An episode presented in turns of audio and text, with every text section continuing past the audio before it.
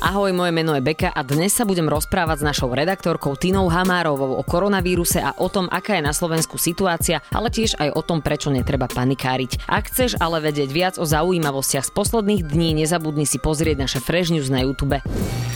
Dnešný Fresh News podcast ti prinášajú Refresher benefity. Ak máš aktivované predplatné Refresher Plus, automaticky získavaš prístup ku skvelým benefitom ako napríklad päť eur na jazdu Hopinom, jeden plus jeden lístok zdarma v sieti Kina Cinemax či parádnu zľavu na nákup vo foodshope. S predplatným Refresher Plus tak získaš viac ako zaplatíš. Všetky skvelé ponuky nájdeš na stránke refresher.sk lomka benefity. Momentálne sedím v štúdiu s Tinou Hamárovou. Vítaj. Ahoj. Aká je situácia teda na Slovensku momentálne, keďže šiesteho marca bol na Slovensku potvrdený prvý prípad nákazy koronavírusom? Takže máme pondelok a aktuálne ministerstvo zdravotníctva potvrdilo päť nakazených na Slovensku, ale to číslo sa naozaj mení pomaly každou hodinou, pretože len za dnešné doobede pondelkové sa objavili prípady troch nakazených, ktorí ale už boli zahrnutí v tých štatistikách z nedele. Len ono v médiách sa to tak objavujú rôzne čísla, pretože naozaj je to trošku chaos, ale oficiálne od ministerstva zdravotníctva máme potvrdených päť ľudí. Uh-huh. Takže v tomto momente, kedy my nahrávame podcast, tak, je to päť potvrdených. Uh-huh. Áno.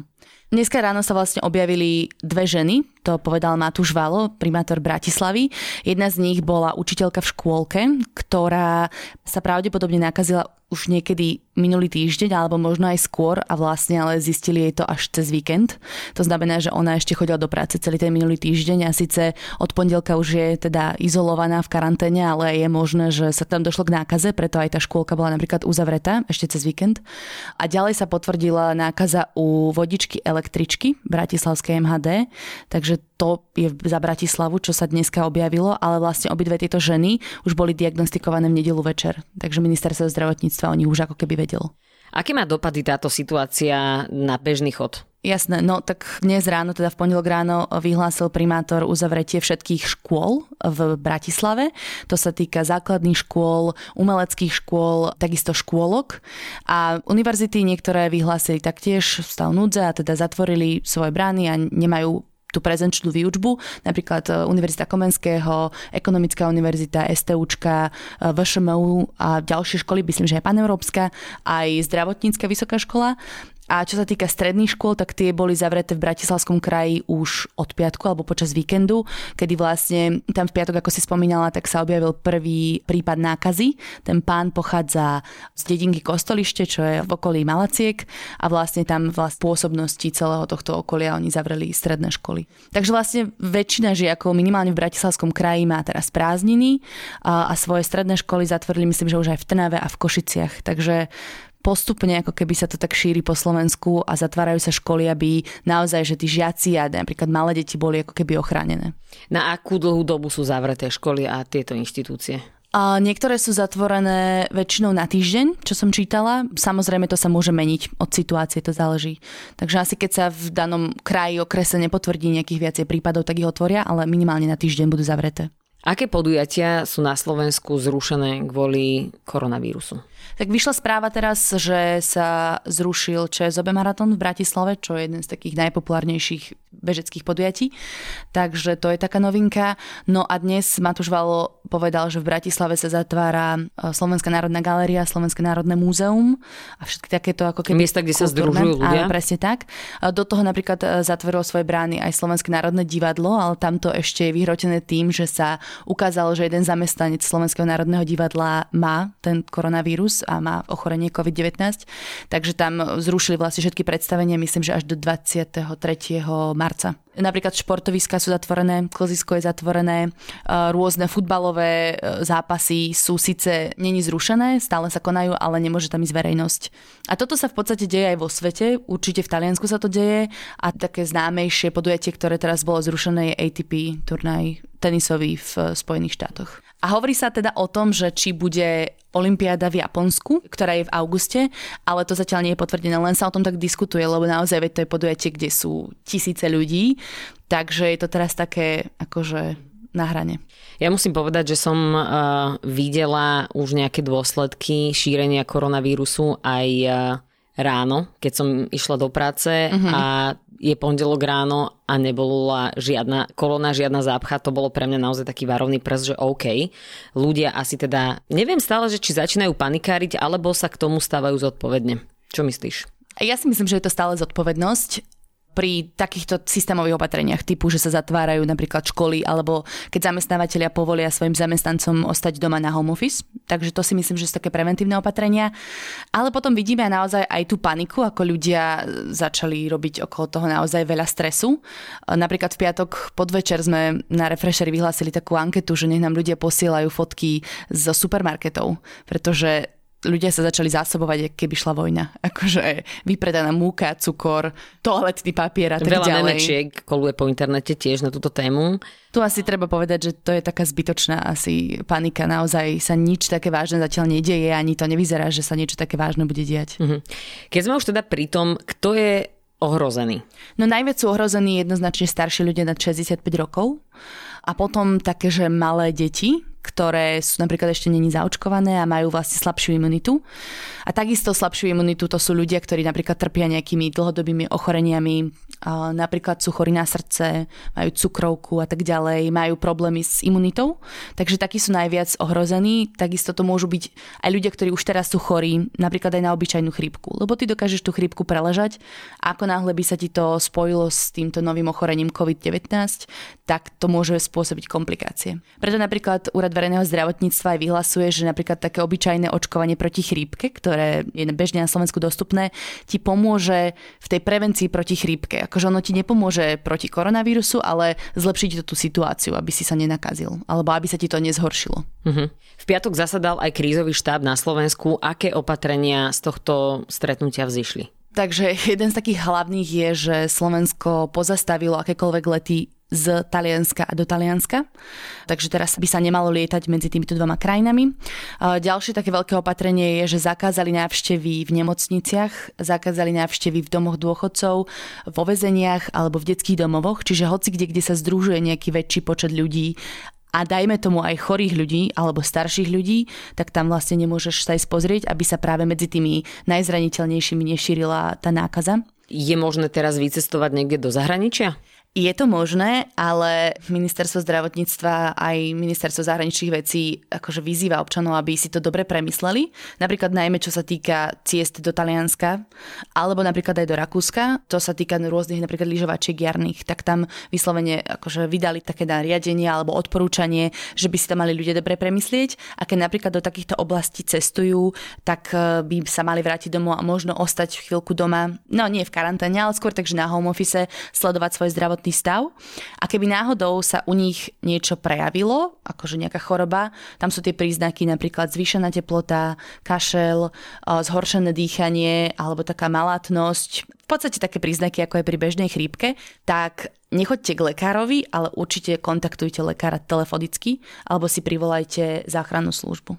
Tu treba naozaj niekoľkokrát a stále opakovane zdôrazňovať, že sú to preventívne opatrenia, ktoré sú pre naše dobro a proste netreba to brať ako nejakú obrovskú paniku. Ono ministerstvo vlastne spustilo aj takú informačnú kampaň, chodí to v telke, chodí to v rádiách, čiže aj na Slovenskom rozhlase môžete počuť, ako vám odporúčajú si proste umývať ruky a tak ďalej, rôzne tie opatrenia, ale nepodliehať panike. Ako by sa ľudia mali chrániť pred tým, aby sa dostali do kontaktu s týmto koronavírusom? Ten koronavírus sa prenáša kvapôčkami alebo vyslovene vzduchom. To znamená, že keď niekto zakašle, smrká, dokonca som niekde čítala, že aj močením sa môže prenášať, tak vtedy sa vlastne môžu tí ostatní ľudia nakaziť. Čo je veľmi zaujímavé, trošku desivé je, že aj človek, ktorý neprejavuje tie príznaky, ale už je nakazený, tak vlastne môže byť šíriteľom koronavírusu. Takže v tomto prípade ministerstvo zdravotníctva a úrad verejného zdravotníctva odporúča si hlavne umývať ruky a dodržiavať takú pravidelnú hygienu, pretože rúška v tomto prípade až tak nepomáhajú. Musí tam byť, tuším, nejaký časicový filter presný. Áno, áno, je to, že musia byť špeciálne tie rúška, ale keď napríklad si myslia ľudia, že tie bežné také nemocničné rúška pomáhajú, tak to ani moc nie, lebo oni sú priepustné. To väčšinou pomáha iba, ak je človek už chorý a nechce ako keby tie kvapôčky pri kašli šíriť ďalej.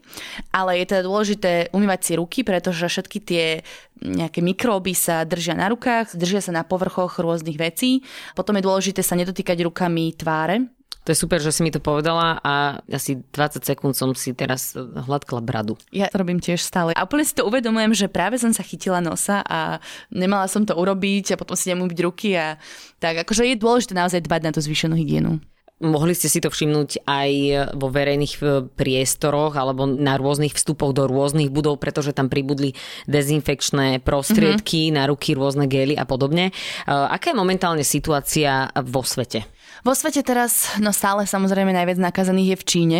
To je to epicentrum nákazy, kde sa to ešte koncom roka dvetisíc devätnásť objavilo v meste Wuhan.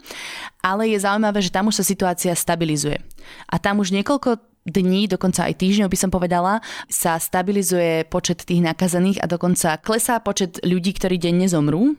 Lebo tam naozaj boli také čísla, že denne zomrelo sto ľudí, ale to už sa ako keby znižuje. A tým pádom tam vidie taký pozitívny trend, že sa podarilo tými rôznymi opatreniami, ako je karanténa, ako bolo zablokovanie akejkoľvek verejnej dopravy, cestovania, tak sa to tam podarilo udržať a už sa ten vírus nešíri medzi ďalších ľudí. Ako vyzerá situácia v Európe? Momentálne ma asi najviac zaujíma Taliansko. Áno, tam práve, že to je ešte stále na vzostupe, pretože tam sa však ten vírus začal šíriť až neskôr. Aktuálne je v Taliansku približne cez sedem tisíc ľudí nakazených a z toho je už tristošesťdesiatšesť ľudí mŕtvych. Takže tam to má akože dosť taký rapidný smer. Dokonca myslím, že denne už sa zvyšuje to číslo ľudí, ktorí zomrú, ale tak, tak to bolo aj v tej Číne. A vlastne teraz je ten trend už lepší, takže to sa očakáva aj v Taliansku, pretože Taliansko naozaj prijalo veľmi vážne opatrenia, uzavrelo celé tie severné teritória a provincie. Myslím, že nejakých šestnásť miliónov ľudí je aktuálne v karanténe, že by sa nemali presúvať z mesta do mesta, nemali by vycestovať z krajiny. Takže tam sú naozaj tie opatrenia veľmi vážne. Rovnako sú tam všade pozatvárané školy a tak ďalej, nejaké verejné podujatia, verejné miesta. Takže ja verím, že ako toto pomôže celej tej situácii. A síce teraz je pravda, že napríklad aj na Slovensko sa ten vírus v podstate dostal z Talianska. Aj do viacerých tých stredoeurópskych krajín to šlo práve z Talianska. Ale ja si myslím, že tá situácia sa zlepší časom. Koľko je dokopy vo svete nakazených ľudí a aká je tam úmrtnosť alebo teda smrtnosť? A ty vysvetlíš, aký je rozdiel medzi týmito dvomi pojmami. Takže celkovo počet tých chorých ľudí na celom svete už presiahol stodesať tisíc a je to najmä v Číne, tam je úplná absolútna väčšina týchto chorých ľudí a smrtnosť, teda počet mŕtvych ľudí z tohto počtu nakazených je aktuálne okolo tritisícosemsto. Čiže podľa aktuálnych čísel približne dve percentá zo všetkých nakazených ľudí zomrú. Takže je to už epidémia, ale nie je to nejaké akože úplne najhoršie ochorenie. Mm. Mali sme to aj oveľa horšie ochorenie. Aká je smrtnosť v akých vekových kategóriách? Pretože toto si mnohí napríklad neuvedomujú a panikária častokrát aj mladí ľudia okolo tridsiatky. Stáva sa aj to, že zomierajú aj ľudia v našom veku okolo tridsiatky, ale teda najviac sú ohrození ľudia samozrejme úplne v najvyššom veku, po osemdesiatke je to až takmer pätnásť percent šanca. A dajme tomu ľudia v päťdesiatke, tak tam to vychádza jeden celá tri percenta a v našom veku tridsaťroční ľudia nula celá dva percenta. Čo sa týka tínedžerov? Tínedžeri to je do devätnásť rokov tiež nula celá dva percenta. Takže tam je ako keby tá šanca naozaj malá, ale jasné. Stať sa môže, nemôžeme to vylúčiť, že teraz sa to nikomu mladému nestane. A tam už sú spojené s tým napríklad tie komplikácie, keď je niekto chorý a tak, takže to môže proste spôsobiť. Na čo treba dávať pozor, keď sme teda chorí a potrebujeme vyhľadať lekársku pomoc? Najdôležitejšie podľa mňa je nepodliehať panike, aby sme to zopakovali znova a snažiť sa vyhnúť sa kontaktu s inými ľuďmi. Lebo stali sa aj na Slovensku také prípady, že ľudia zatajili napríklad, že boli v zahraničí a zatajili to, že môžu mať nákazu koronavírusom a napríklad išli do nemocnice medzi ostatných ľudí. Taký prípad sa stal v Košiciach, kedy pán povedal, že spadol z rebríka a má problémy s dýchaním a nakoniec vysvetlo, už ako bol proste medzi lekármi a medzi inými ľuďmi, že v skutočnosti bol v Taliansku a že môže byť nakazený koronavírusom, ešte to nepotvrdilo. Podobný prípad ako v Košiciach sa stal, ale v Nitre, čo sa tam stalo? Tam vlastne prišiel rodič s dieťaťom na pohotovosť, večer v neskorých hodinách, to bolo v nedeľu večer, a prijal ho pán lekár Vysolajský, ktorý potom vlastne neskôr zistil, že táto rodina bola pred dvoma týždňami na lyžovačke v Taliansku.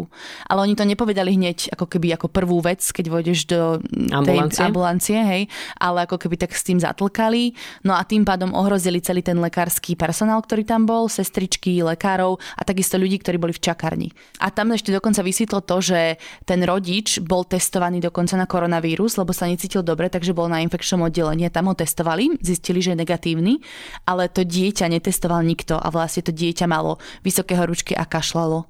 Takže tam teraz zase sú dohady o tom, že či môže mať nákazu alebo nie. Ale tam ešte nie je potvrdenie. Nie, ten... ono to chvíľku trvá, kým sa potvrdí alebo nepotvrdí, hej, tá nákaza. No, to testovanie trvá. Treba naozaj dodržiavať tie stanovy, ktoré zverejnilo ministerstvo zdravotníctva, a teda keď ste niekde cestovali, tak treba to riešiť z domu. A hlavne teda nezatajovať žiadne takéto veľmi dôležité informácie o predchádzajúcom cestovaní. Presne tak. Na stránke ministerstva zdravotníctva, úradu verejného zdravotníctva, aj podľa mňa úplne všade aktuálne, aj na, u nás na Refresheri, nájdete kontaktné linky, nájdete mailové adresy, kde sa môžete ozvať, kde môžete napísať a popísať ako keby ten stav, nejakú svoju situáciu, ale lekár to po telefóne vyhodnotí, že či je nutné za vami napríklad poslať nejakých zdravotníkov, ktorí sú ale chránení v tých ochranných plášťoch a oblekoch, alebo či ešte treba počkať na niečo. To isté sa napríklad týka aj ľudí, ktorí potrebujú recepty a nechcú, alebo nie sú si istí, že či sú v poriadku, tak všetko sa dá vyriešiť online cez tzv. e-recept. Poďme na záver, prečo netreba panikáriť a čoho sa treba držať? Jednoznačne sa treba držať všetkých tých odporúčaní, ktoré omieľajú médiá, aj politici a proste predstavitelia vlády, ktoré počujete stále dokola aj v telke, že umývať si ruky, dodržiavať tú hygienu, netreba proste robiť paniku, netreba sa zásobovať nejakými nezmyselnými množstvami jedla, potravín, iba proste sledovať svoj zdravotný stav, a keby náhodou ste mali nejaké príznaky, vysoká horúčka, kašel, zlé dýchanie, tak treba skontaktovať svojho lekára telefonicky. Ale inak je to v podstate také, že odporúčanie necestovať do zahraničia ešte a snažiť sa udržovať sa akože v nejakom takom bežnom zdraví, jesť vitamíny a tak, ako keby to bola proste chrípková epidémia, tak čo by ste sa snažili doma robiť? Všetky informácie a všetky dáta, ktoré sme vám my dnes poskytli s Tinou, tak boli aktuálne k momentu, kedy sme my nahrávali podcast. Ak počúvate tento podcast neskôr, je dosť možné, že tie dáta už nebudú sedieť, pretože tie čísla a dáta sa stále updateujú. Presne tak. Ale my to sledujeme celý deň na Refresheri, máme minútu po minúte, sledujeme to naživo, takže môžete kľudne sledovať všetky updaty na nete. Tina, ďakujem za rozhovor. Verím tomu, že sa nám podarí dostať situáciu pod kontrolu, že ľudia nebudú zbytočne prepadať hysterii a že sa v zdraví takto stretneme určite aj najbližšie. Takže držím nám všetkým palce. Pevne verím. Ďakujem. Dnešný Fresh News podcast si priniesli Refresher benefity. Ak máš aktivované predplatné Refresher Plus, automaticky získavaš prístup ku skvelým benefitom, ako napríklad päť eur na jazdu Hopinom, jeden plus jeden lístok zdarma v sieti Kina Cinemax či parádnu zľavu na nákup vo Foodshope. S predplatným Refresher Plus tak získaš viac, ako zaplatíš. Všetky skvelé ponuky nájdeš na stránke refresher.sk lomka benefity. Podcast Fresh News vychádza každý pondelok a štvrtok a ty sa nezabudni prihlásiť na jeho odber na Spotify alebo v apkách Apple a Google Podcasty. Ak by si mal akékoľvek návrhy alebo pripomienky k podcastom, napíš nám na adresu podcasty zavináč refresher bodka es ká. A aj tento podcast vznikol vďaka Refresher Plus. Pridaj sa k predplatiteľom aj ty a podpor tvorbu kvalitného obsahu na www bodka refresher bodka es ká lomka plus.